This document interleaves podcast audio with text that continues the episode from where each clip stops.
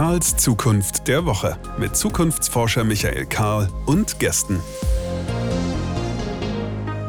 Willkommen zurück. Hier ist Karls Zukunft der Woche. Michael Karl ist mein Name und dies ist die Plattform, auf der ihr auch in dieser Woche zu Recht erwarten könnt, dass wir über Zukunft reden und über Zukunft streiten.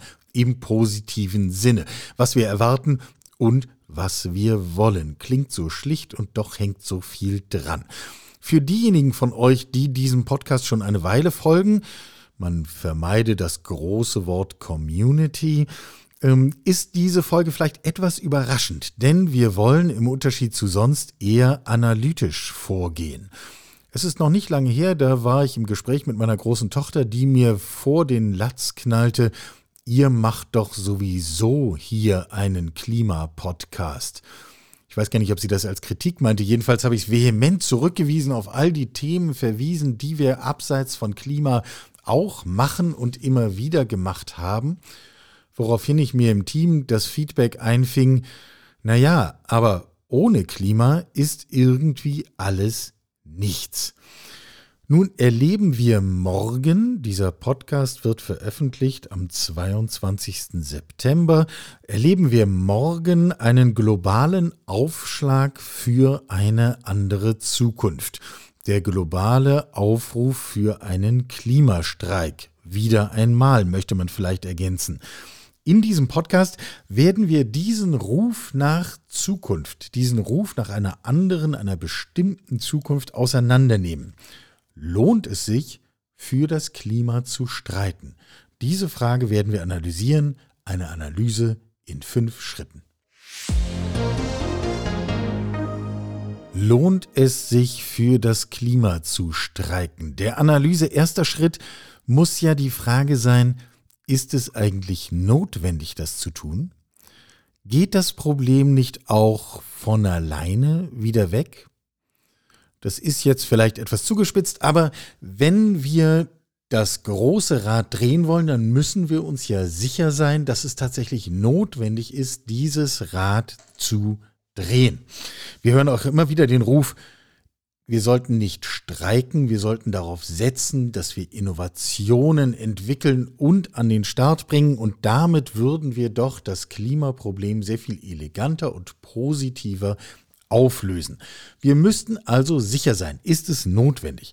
Interessant in diesem Kontext ist ein Statement von Jan Hegenberg, der in seiner Internet-Community auch als der Graslutscher bekannt ist, hat gerade im Sommer ein Buch herausgegeben mit dem an dieser Stelle vielsagenden Titel Der Weltuntergang fällt aus. Ist natürlich ein Spiegel-Bestseller geworden, logisch. Ich habe ihn gefragt, warum fällt denn der Weltuntergang aus? Ja, weil weil wir, hm, ich würde mal sagen, medial sehr daran gewöhnt sind, äh, ganz viel mit Problemen konfrontiert zu werden, was ja auch sicherlich zum Großteil sinnvoll ist, aber oft fällt dann so ein bisschen hinten runter, welche Lösung schon da ist. Und, äh, ja, wenn man sich so anguckt, dann ist es, finde ich, viel weniger düster als als, ja, in der 15 Minuten Tagesschau oft es in den Anschein hat. Geht es eigentlich, äh, das ist eine Frage, die für mich wirklich offen ist. Geht es eigentlich um Faktenwissen und das Ausmerzen fehlerhaften Faktenwissens? Oder liegt nicht die Herausforderung der Klimakrise auf einer ganz anderen Ebene, dass wir im Grunde alles das wissen, was wir tun müssten und wir machen es halt trotzdem nicht? So wie wir Schokolade essen, statt abzunehmen. Ich glaube, es ist beides. Äh, ich glaube, ähm, das hast du immer, dass, äh, dass hm, gesellschaftlicher Wandel ein bisschen, äh, damit kollidiert, dass, ja, Menschen halt Menschen sind und wir Menschen mögen meistens keine Veränderung, so sinnvoll sie auch sein mag. Also, muss man ja einfach mal ein bisschen zurückgehen und gucken, was für was für, ähm, Werbekampagnen es zum Beispiel gab gegen, ähm, Anschnallgurte in Autos oder sowas. Ähm, wir sind halt, ja, in unserem Alltag eingerichtet und wissen, was funktioniert und was nicht. Und wenn dann jemand daherkommt und sagt das müssen wir jetzt alles ganz anders machen, dann ist unser erster Instinkt erstmal Ablehnung, weil wir wissen jetzt, wie das eine schon geht und jetzt nochmal extra umgewöhnen, das ähm, ja, ist äh, unkomfortabel, sage ich mal. Äh, und das andere ist tatsächlich, glaube ich, dass viele sich das auch schwärzer malen, als es ist, dass die glauben, dass die Umgewöhnung bedeutet, keine Ahnung, dass wir in Zukunft in einer äh, deindustrialisierten, detechnologisierten Welt leben, in der wir wieder, äh, weiß ich nicht, äh, auf den Komposthaufen gehen müssen, äh, anstatt auf die Toilette und äh, äh, im, im Dunklen hausen den ganzen Tag. Und so ist es halt tatsächlich überhaupt nicht. Jan Hegenberg macht sich also deutlich für eine positive Sichtweise stark, was unsere Möglichkeiten angeht. Wir haben es in der Hand.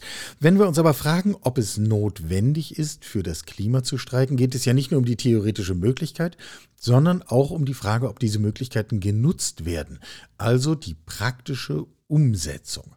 Dazu habe ich unter anderem mit Östen Terli gesprochen, dem Wettermenschen im ZDF, und er hatte dazu folgende interessante Einschätzung.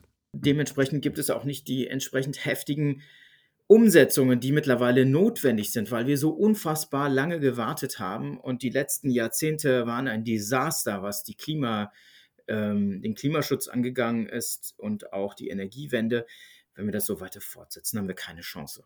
Ja, also ähm, es wird eine Realität geben, die wir nicht wollen, die auch diese Leute nicht wollen. Ähm, aber einige von denen sind einfach schlichtweg skrupellos und nur auf Wähler fangen oder was auch immer. Ähm, ja, ich gehe hier stark auf die Politik ein, weil, ähm, weil die Klimakrise so weit fortgeschritten ist, dass man äh, als Einzelner da wenig noch machen kann. Ne? Also es muss großskalig werden. Jede, jede Veränderung muss großskalig sein. Die Energiewende kann nicht der Bürger alleine machen. Ich kann nicht rausgehen und mir ein Windrad vor die Tür reinbuddeln oder ähm, keine Ahnung, oder ein Atomkraftwerk zurückbauen oder ein Kohlekraftwerk abschalten. Das muss die Politik machen. Das ist die Aufgabe der Politik.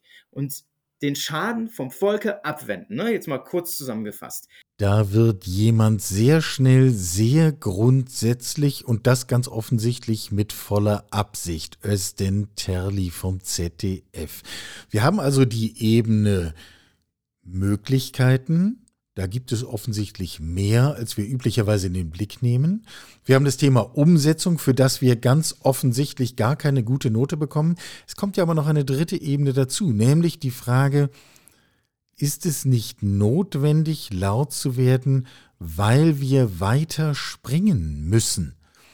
Üblicherweise wird in der Politik das Stichwort Klimaneutralität an dieser Stelle verwendet und auch das können wir hinterfragen. Tut jedenfalls jemand wie Hans-Josef Fell, Präsident der Energy Watch Group und einer der Väter des Erneuerbare Energien Gesetzes in Deutschland. Das geht nicht mit dem Ziel Klimaneutralität.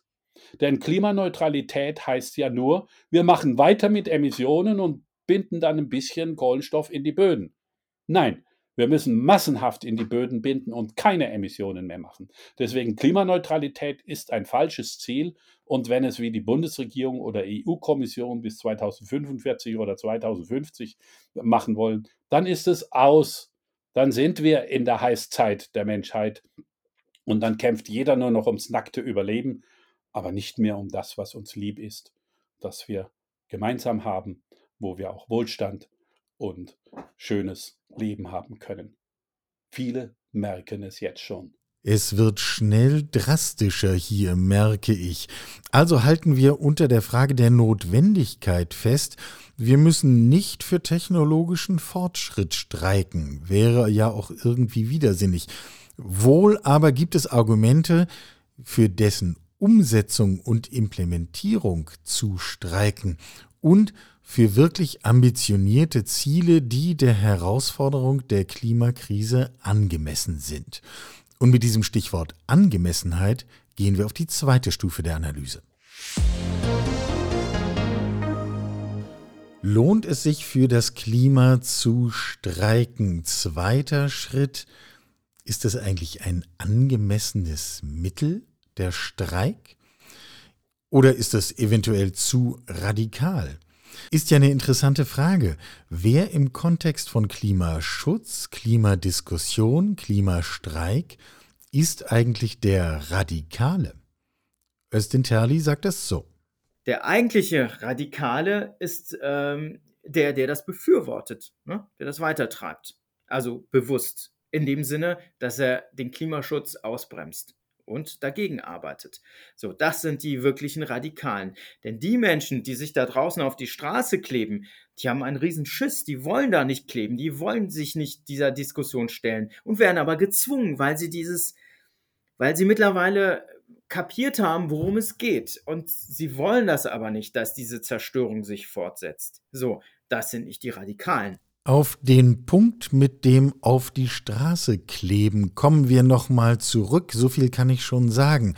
Aber interessante These, wer streikt, wer blockiert, wer protestiert, ist nicht radikal, sondern normal.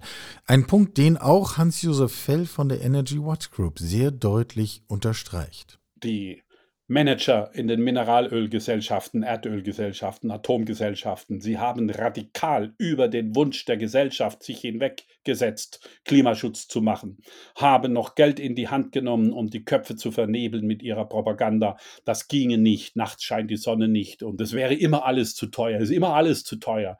Sie sind zu teuer für die Gesellschaft, weil sie Schäden organisieren, weil sie ähm, verhindern, dass die Gesellschaft schnell auf den richtigen Weg kommt. Radikal sind diejenigen, die uns in die Zerstörung treiben, in die Auslöschung der menschlichen Zivilisation. Hat ja das Bundesverfassungsgericht festgestellt, dass wir da eigentlich endlich richtig anders handeln müssen. Sie sind sogar Verfassungsfeinde, diejenigen, die noch immer neues Erdöl bohren wollen und neues Erdgas rausholen wollen. Das hat nichts mit Klimaschutz zu tun. Das sind nun zumindest zwei, die anregen, den Begriff radikal nicht auf diejenigen anzuwenden, für die er üblicherweise in den Verlautbarungen des Springer Verlags verwandt werden. Ein Fingerzeig an dieser Stelle, dass wir über unsere Sprache nachdenken müssen. Gerade wenn es um relevante und komplexe Themen wie das Klima geht, beginnend beim Begriff Klimawandel. Ich versuche ihn zu vermeiden, persönliche Herausforderung. Es gelingt nicht immer, weil er doch ebenso geläufig ist und so tief sitzt und doch, wenn man genauer hinschaut, an sich schon problematisch ist. Darauf weist jedenfalls Reinhard Steurer hin. Er ist Professor für Klimapolitik an der Universität für Bodenkultur in Wien und er sagt das so. Die Sprache spiegelt quasi unseren Umgang mit der Klimakrise wider. Sie ist Ausdruck der Verharmlosung.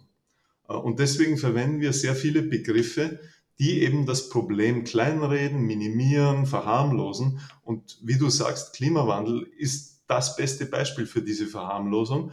Ähm, das geht zurück auf, auf ein äh, Politikberatungsmemo äh, eines Beraters namens Lunz, der den Republikanern in den USA ausdrücklich empfohlen hat, in Zukunft nicht mehr von globaler Erwärmung oder Erhitzung zu sprechen, sondern von Klimawandel weil sich das eben so harmlos anfühlt, als ob man von Pennsylvania nach Florida auf Urlaub fahren würde. Da ist nichts Bedrohliches dabei. Sobald man dann eben von Klimakrise, Klimanotstand, Klimakatastrophe beginnt zu sprechen, so wie es die letzten Jahre eben der Fall ist, wird die Dramatik des Problems viel deutlicher. Und es gibt noch viele andere Begriffe, die eben diese Verharmlosung ausdrücken. Ähm, mich regt zum Beispiel immer wieder auf, dass Meteorologen wiederholte Male von Temperaturrekorden sprechen. Ja, Temperaturrekorde hatten wir im Februar, März, neue Höchstwerte, die nie gemessen wurden. Ähm, wir, wir hatten sie, glaube ich, im Juni, sowohl in Österreich als auch in Deutschland, also noch nie gemessene Höchstwerte äh, im Juni. Äh, und das Wort Rekorde ist meiner Meinung nach eindeutig positiv besetzt. Ein Rekord ist eine Leistung, kommt äh, in der Regel aus dem Sport, äh, ist positiv besetzt. Und Meteorologen rechtfertigen das dann damit, dass das doch neutral ist. Und es gibt ja auch Rekordzahlen an Neuinfizierten in der Corona-Krise oder Rekordarbeitslosigkeit. Ja, aber unser, unser Hirn verbindet mit Rekorden und speziell mit hohen Sommertemperaturen in der Regel positive Dinge. Äh, und auch das ist äh, meiner Meinung nach äh, eine Verharmlosung, die irgendwann aufhören wird, wird weil ähm, wenn die Temperaturen dann auch bei uns 45 Grad erreichen, dann wird uns das Wort Rekord im Hals stecken bleiben irgendwann. Also das werden wir dann als sehr unpassend äh, empfinden. So sagt es Reinhard Steurer, Professor für Klimapolitik in Wien. Diese Meteorologen und ihr Gerede von den Rekorden. Wobei, Moment, war hier nicht eben gerade noch ein Meteorologe? Es denn, komm nochmal zurück. Wie hältst du das mit dem Reden von Rekorden? Wir sind auf dem Weg auf einen Rekordsommer, ja, der sogar 2018 noch überflügeln wird. Und da stellen sich Politiker hin und tun so, als ob sie nichts dafür könnten und überhaupt nichts dagegen tun könnten. Und das ist eine Sache, die mich wirklich ähm, als Wissenschaftler ähm, extrem aufregt und nervt, weil die spielen mit unserer Zukunft. Das sind die, wir, wir haben ja jetzt die Fehlentscheidungen der Vergangenheit, die wir jetzt ausbaden. Die Fehlentscheidungen der Gegenwart werden in der Zukunft sich noch viel krasser auswirken. So. Und da müssen wir den Politikern auf die Finger gucken und auch klopfen, weil das funktioniert so nicht. Entweder bist du als Politiker in der Lage, dieses Problem anzuerkennen und massiv dagegen zu arbeiten, oder du lässt Jüngere ran, die vielleicht auch ein bisschen mehr Ahnung davon haben. Aber ich denke, ähm, dass, dass das so nicht funktionieren kann und äh, ich kann nur sagen, wir laufen auf eine 3-Grad-Welt, auf eine Katastrophe hin. Und äh, wenn wir das nicht innerhalb der nächsten Jahre in irgendeiner Form möglichst rasch eingedämmt kriegen, aber diese Diskussion müssen wir auch führen. Wenn wir das nicht eingedämmt kriegen, läuft uns die Zeit davon. Die Zeit, ist, die uns verbleibt, ist Goldstaub. Und damit hält Östen zwar am Begriff des Rekords fest, gibt aber doch eine sehr deutliche Antwort auf die Frage der Angemessenheit. Ist es angemessen, angesichts der Herausforderungen der Klimakrise zu einem Mittel wie Streik zu greifen? Das Thema mit der Sprache ließe sich übrigens noch beliebig fortsetzen. Einer meiner Favoriten ist das Thema Umweltschutz oder Klimaschutz, als bräuchte die Umwelt Schutz und als wären es nicht wir selbst, die den Schutz brauchen. Also selbst wenn wir in einem Szenario, das wir alle nicht wollen können, es hinbekommen, unsere Zivilisation gründlich zugrunde zu richten. Den Globus wird es ja weiterhin geben und es wird möglicherweise auch weitere Ökosysteme geben, die sich danach neu herausbilden und in denen ganz fröhlich fideles Leben möglich ist. Nur eben nicht unseres. Lohnt es sich für das Klima zu streiken? Unsere Analyse in fünf Schritten. Auf die ersten beiden Schritte, die Frage der Notwendigkeit und der Angemessenheit, folgt jetzt der dritte, nämlich die Frage, wie zielführend ist es, für das Klima zu streiken? Und ist das nicht eher Schwarzmalerei, anstatt positive Visionen in den Raum zu stellen, denen wir folgen könnten sollen doch die jungen Menschen alle Ingenieurinnen und Ingenieure werden und damit unsere Welt retten, anstatt ihre Zeit sinnlos auf der Straße zu vergeuden. So lesen wir es immer wieder, so wird dieses Argument in Diskussionen wieder und wieder hervorgebracht. Werfen wir also einen Blick auf das Ziel der ganzen Operation. Wo ist es? Offensichtlich geht es um mehr als nur Müll aus dem Wald zu sammeln. Ganz offenkundig, auch angesichts dessen, was wir hier schon gehört haben, sprechen wir über eine grundlegende Transformation unseres gesellschaftlichen und wirtschaftlichen Handelns. Die Drastik dieses Ziels hat Hans-Josef Fell von der Energy Watch Group noch einmal sehr anschaulich beschrieben. Und wenn wir es nicht tun, dann werden wir ganz anders dastehen. Dann wird es im Ahrtal nicht der einzige Starkregen in Deutschland geblieben sein. Und dann werden noch mehr Menschen plötzlich einfach bei solchen extremen Wetterereignissen schlicht sterben und ihre Häuser verlieren. Das ist doch keine schlimme Zukunftsvision und man redet von, von äh, Sachen, die Schwarzmalerei wären. Man muss in den Blick nehmen, was wirklich auf uns zukommt, wenn wir uns nicht radikal ändern. In gewissem Sinne könnte man sagen, das ist Schwarzmalerei ohne Schwarzmalerei zu sein. Das würde uns ja fast zu einem Szenario hinführen, wo wir, so wie wir das aus der Corona-Krise kennen, im Grunde, nun, die Hitzetoten in der Tagesschau zählen, dass diese Problematik uns so alltäglich einholt, dass sie Nachrichtenwert zur Primetime besitzt. Ob das ein Szenario ist, mit dem wir uns alltäglich werden auseinandersetzen müssen und konfrontiert sehen, Das habe ich Jule Darwig gefragt. Sie ist Ärztin und engagiert sich bei Health for Future. Ich denke nicht, dass das düstere Zukunftsszenarien sind. Also ob das jetzt in der Tagesschau ähm, passieren wird, liegt vielleicht nicht in meinem Ermessensspielraum, aber ähm, es gibt auch wissenschaftliche Publikationen, zum Beispiel den Lancet Countdown on Health and Climate Change, der halt verschiedene Indikatoren trackt. Der zählt schon die Hitzetoten. Und da kann man halt deutlich sehen, dass äh, die Sterblichkeit bei Hitze, vor allem halt bei Menschen, die alt sind äh, und oder Erkrankungen des Herz-Kreislauf-Systems haben oder der Lunge oder der Niere, dass die bei Hitze deutlich erhöht ähm, sind. Und auch, dass wir mehr Ereignisse haben bei Hitze, mehr Herzinfarkte, mehr Schlaganfälle. Und man muss auch sagen, dass da Deutschland in erhöhtem Ausmaß von betroffen ist, so dass ich denke, dass das überhaupt kein böses Zukunftsszenario ist.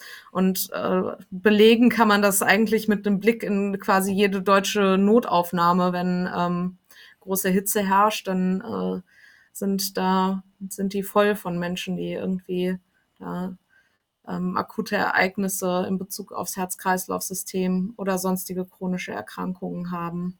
Wie bringen wir das jetzt aber zusammen? Es entsteht ja eine ganz einfache Frage. Das Wissen ist da, die Möglichkeiten sind da und ganz offensichtlich tun wir es nicht, auch wenn wir Freitag für Freitag als Gesellschaft darauf hingewiesen werden, was zu tun wäre. Daraus entsteht eine ganze Forschungsfrage, die unter anderem behandelt wird am Institut für Soziologie der Universität Hamburg. Dort ist Stefan C. Eikut Professor und der arbeitet an dem Phänomen, dass es ganz offensichtlich nicht reicht, Recht zu haben. Und das ist natürlich was, was man sehr oft ähm, zum Beispiel bei äh, jungen Aktivisten, Aktivistinnen ähm, äh, sieht, dass die ungläubig eigentlich vor der Inaktion der politischen Elite stehen, ähm, die fragen, es kann doch nicht sein, die Wissenschaft sagt und ähm, ihr macht nicht.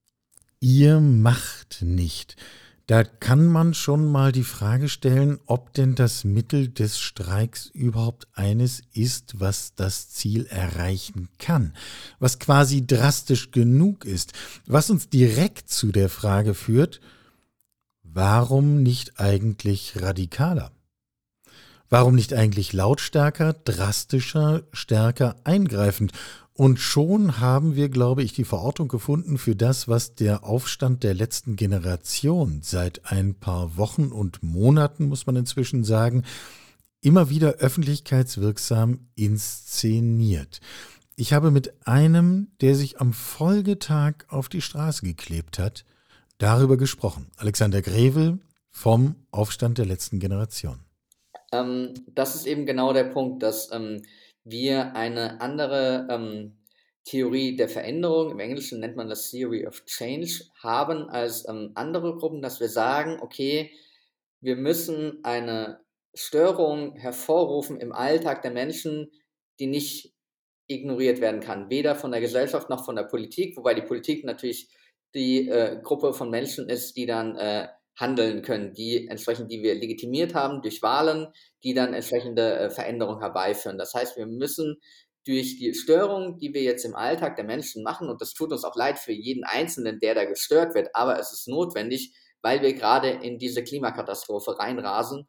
Und deshalb durch die Störung adressieren wir die Politik, dass wir sagen, die Politik muss handeln, dass wir jetzt für uns alle die natürlichen Lebensgrundlagen hier, soweit es geht, erhalten in Deutschland, aber auch in eigentlich allen Staaten, die gerade zu viel CO2-Äquivalente in die, in die Atmosphäre pusten.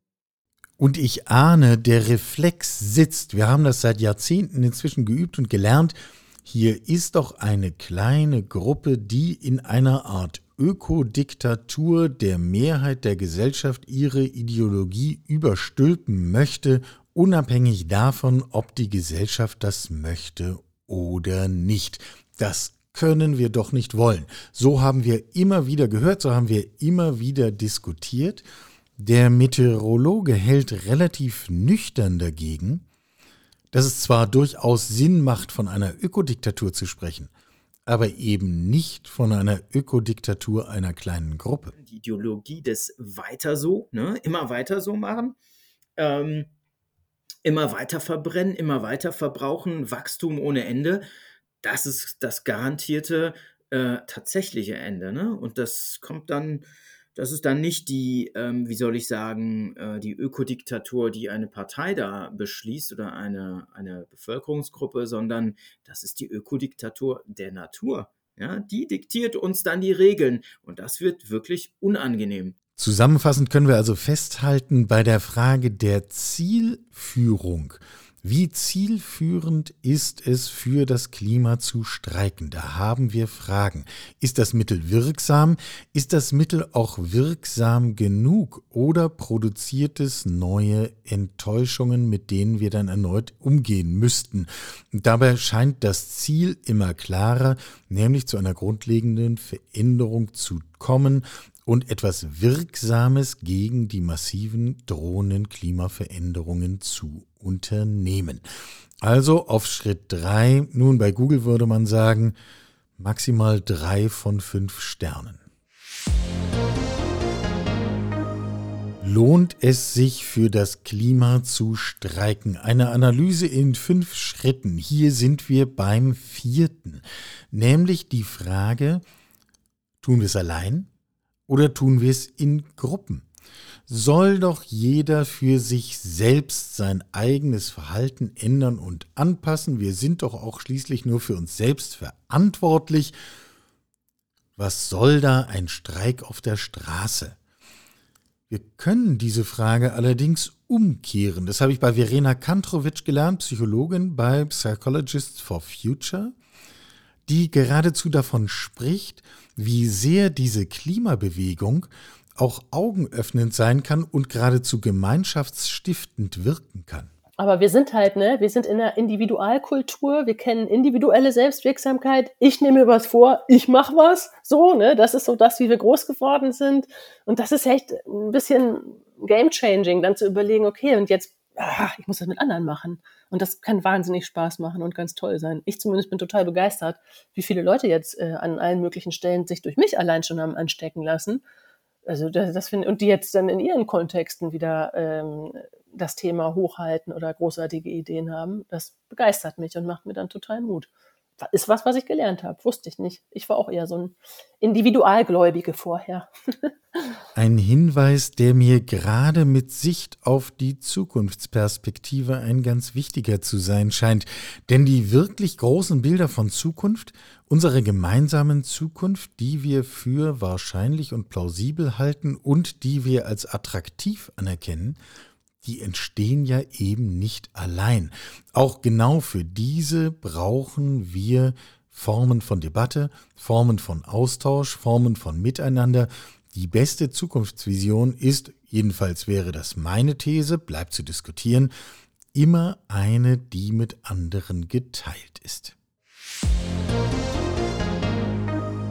Kommen wir zur abschließenden Frage. Lohnt es sich für das Klima zu streiken?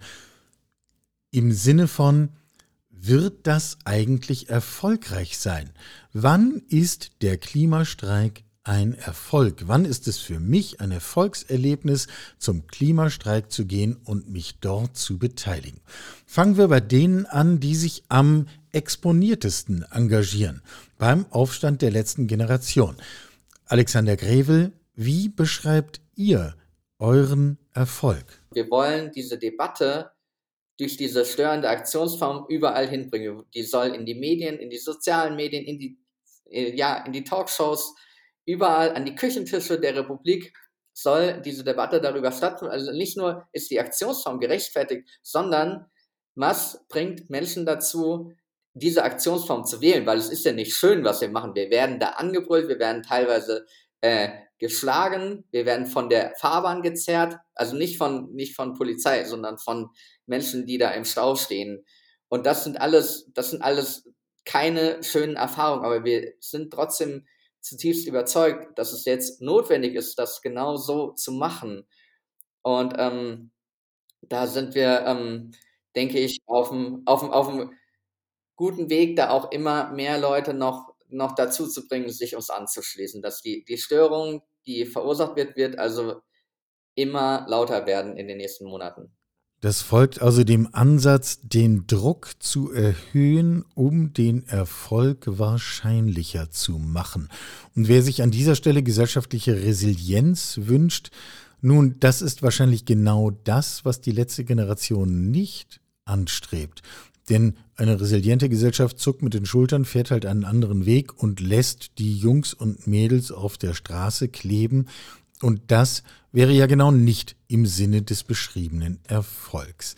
Ich stelle mir, was den Erfolg angeht, eine andere Frage, denn selbstverständlich kann es ja nicht nur darum gehen, eine erfolgreiche, sprich lautstarke, zahlenmäßig gut darstellbare, mit medialer Präsenz gesegnete Demonstration zu veranstalten, sondern tatsächlich einen Wandel im Verhalten herbeizuführen. Und das ist ein Gedanke, den ich auch bei Hans-Josef Fell von der Energy Watch Group wiedergefunden habe. Jeder Einzelne, der kein Erdgas mehr kauft, kein Erdöl mehr, keinen Atomstrom mehr kauft, sondern sagt, wir machen das in unserer Gemeinschaft selbst, jeder Einzelne, der das tut, hilft mit, dass wir schnell dahin kommen. Und wenn wir das millionenfach machen, dann sind wir in sieben, acht Jahren durch. Dann gibt es diese fossilen Konzerne nicht. Und ich habe da auch kein Mitleid mit denen. Exxon wusste vor 40 Jahren, dass ihre Aktivitäten mit Erdöl bohren und an die Leute verkaufen den Planeten zerstören wird und in eine tiefste, schlimmste Klimaveränderung hineinkommt. Die wussten das. Deswegen kann man mit ihnen keinerlei Rücksicht haben, sondern muss deren Geschäftstätigkeiten beenden, es sei denn, sie machen mit auf diesem Weg extrem schnell 100% erneuerbare Energien in 5, 6, 7 Jahren auf den Weg zu bringen. Das würde ich mir wünschen, aber ich sehe sie nicht. Hans-Josef sieht sie im Moment nicht, aber jetzt einmal völlig unabhängig davon, ob die Bewegung ausreichend vorhanden ist oder nicht oder noch nicht, es bleibt der Hinweis, der Erfolg des Klimastreiks entscheidet sich nicht auf dem Klimastreik. Der Erfolg des Klimastreiks muss daran gemessen werden, ob wir in die Debatte und in das Handeln einsteigen, was dazu beiträgt, die Klimakrise in ihren Wirkungen abzumildern und zu verlangsamen. Zwei Gedanken möchte ich noch ergänzen. Der eine von Stefan Eikut, Soziologe aus Hamburg, auf den Punkt gebracht, im Grunde steht hier noch eine größere Frage, nämlich die nach dem guten Leben. Es ist natürlich erstmal die Frage, was ist denn ein gutes Leben und braucht dieses gute Leben denn wirklich den SUV oder sozusagen kann man dieses gute Leben auch über andere Annehmlichkeiten, über andere Formen, über Formen von Mobilität, die vielleicht ähm, nicht unbedingt mit dem Pkw oder mit dem zweiten äh, ähm, oder dritten Auto zusammenhängen, ähm, verbinden. Also sozusagen die positiven Zukunftsvisionen sind auf jeden Fall wichtig. Stefan C. Eikut und die Frage nach dem guten Leben.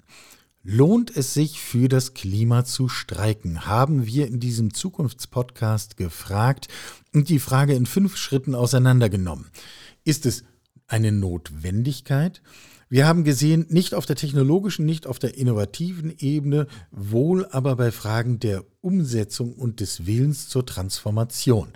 Ist es ein angemessener Schritt oder zu radikal? Die Frage hat uns direkt zu unserem eigenen Sprachgebrauch geführt, zur Frage, wer ist hier eigentlich radikal und schreiben wir über unsere Sprache nicht Bilder fort, von denen wir uns im Zuge der ganzen Klimakrise und unseres wachsenden Verständnisses davon eigentlich längst verabschieden wollten? Ist es zielführend für das Klima zu streiken? Nun, da haben wir nicht sehr viele Sterne vergeben und direkt gesehen, nun, da haben wir nicht sehr viele Sterne vergeben und direkt auch eine Motivation gefunden, dass sich weit lautstärkere Gruppen an dieser Stelle bilden und engagieren, um mit dem Begriff lautstark hier das Wort radikal auch direkt zu vermeiden. Wir haben gesehen, wie das gemeinsame Engagement im Zusammenhang der Klimakrise durchaus gemeinschaftsstiftend sein kann und damit auch über unser eigentliches Thema hinaus positiv wirkt. Und abschließend der Erfolg. Der Erfolg des Klimastreiks, nun, er entscheidet sich nicht auf dem Klimastreik. Er hängt davon ab, was wir an Konsequenzen daraus ziehen für unser individuelles Tun als auch für unser gesellschaftliches Tun. Und wir schauen nicht zufällig bei dieser Frage in Richtung der Politik. In Richtung der Politik. Zum Schluss möchte ich noch einen Begriff einführen, der mir zielführend und tragfähig erscheint. Eingeführt hat ihn Verena Kantrovic, Psychologist for Future, und wir sprechen über die neue Normalität, die bessere Normalität und unsere Chance, eine eben solche im Zuge des Engagements gegen die Klimakrise zu schaffen. Und damit gebührt Verena das Schlusswort dieses Podcasts. Wir haben eine unglaubliche Chance gerade ne? Ähm, auf, eine, auf eine Welt, die wir ganz anders gestalten, wo wir mal rauskommen auf dem, was wir jetzt für normal halten äh, und an einem neuen Normal wirklich mitzuarbeiten und irgendwann darüber lachen zu können und hoffentlich unseren Urenkeln erzählen zu können, Leute, das war so aufregend. Wisst ihr, was früher mal normal war? Und dann hoffentlich lachen die dann über viele Dinge, ähm, die wir jetzt erzählen. Oder denken, ey, aber warum hast du das denn mitgemacht? Und dann können wir denen erzählen, ja, du, ich war eben damals auch so. Das war das, so bin ich groß geworden. Ich dachte, das sei normal.